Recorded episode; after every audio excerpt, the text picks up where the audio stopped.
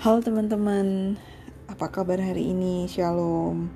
Jadi hari ini kita mau bahas ya mengenai ya saya pasal yang ke-39. Teman-teman udah baca belum? Sebenarnya ini pasal yang singkat ya, tapi pasal ini tuh menceritakan di mana uh, apa namanya kesombongan atau sesuatu yang bikin Hiskia jadi hancur. Padahal ini uh, kayak bisa dibilang ujian yang terakhir ya dari Tuhan, tapi dia gagal setelah dia uh, melewati ujian-ujian sebelumnya. Dan kali ini Hiskia gagal.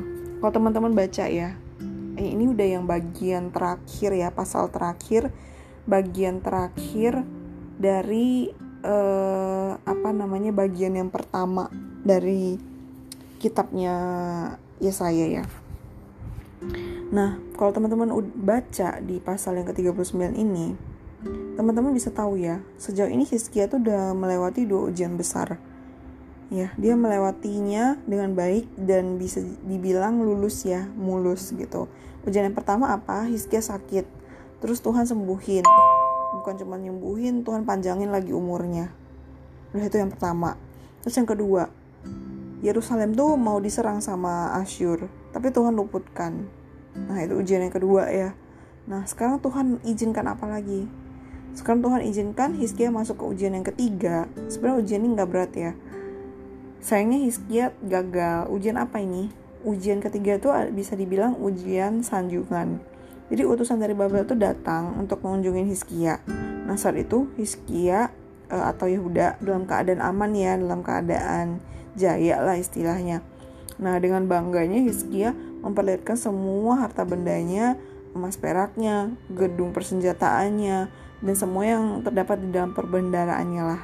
Nggak ada yang nggak diperlihatkannya ya kita tahu dari uh, pasal yang ke ini, ke 39 ini.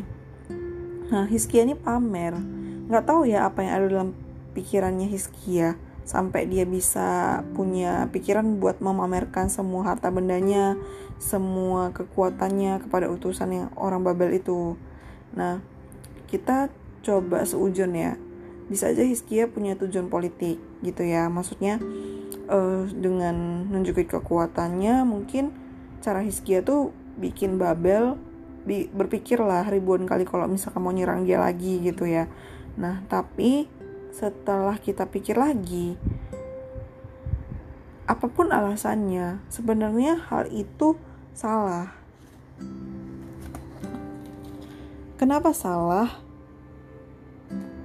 Seolah Hizkia itu lebih mengandalkan semua yang dia miliki gitu loh dibandingkan dengan mengandalkan Tuhan. Nah, selain daripada itu, Hizkia bisa aja terjebak di dalam kesombongan kan, dosa yang sangat dibenci sama Tuhan. Nah, ya saya pun datang dengan nubuatannya ya. Bahwa pada suatu masa akan datang di mana segala sesuatu yang udah dipamerin Hizkia itu bakal diangkut ke Babel. Dan kalau kalian baca uh, sejarah mencatat kalau nubuatan itu benar-benar terjadi ya. Jadi nggak cuma harta benda tapi orang Yehuda juga jadi tawanan. Nah teman-teman boleh nggak sih kita pamer? Boleh nggak sih kita bermegah sebenarnya apa yang firman Tuhan katakan tentang pamer dan bermegah Firman Tuhan di dalam Yeremia pasal yang ke-9 ayat yang ke-23 bilang kayak gini teman-teman. Janganlah orang bijaksana bermegah karena kebijaksanaannya. Janganlah orang kuat bermegah karena kekuatannya. Janganlah orang kaya bermegah karena kekayaannya. Kita hanya boleh bermegah jika mengakui bahwa semuanya itu dari Tuhan.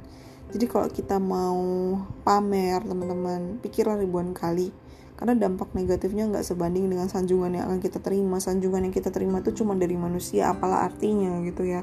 Tapi uh, kalau kita bermegah kita mengakui bahwa semuanya itu dari Tuhan dan kembali ke Tuhan ya bukan hanya hati manusia ya yang disenangkan. Kalau kita pikir hati Tuhan lebih disenangkan gitu. Dan Tuhan nggak ya kita tahu Tuhan nggak bakal segan-segan nurunin kemuliaannya. Kalau apa yang kita uh, lakukan itu sekendaknya ya. Hmm, teman-teman jadi intinya hari ini firman Tuhan mau katakan pamer. Biasanya tuh bisa bikin kita jadi sombong. Dan sombongan itu dan kesombongan itu akan berakhir pada yang namanya kehancuran. Jadi kita diingatkan diingatkan tentang hal ini ya teman-teman hari ini. Semoga memberkati.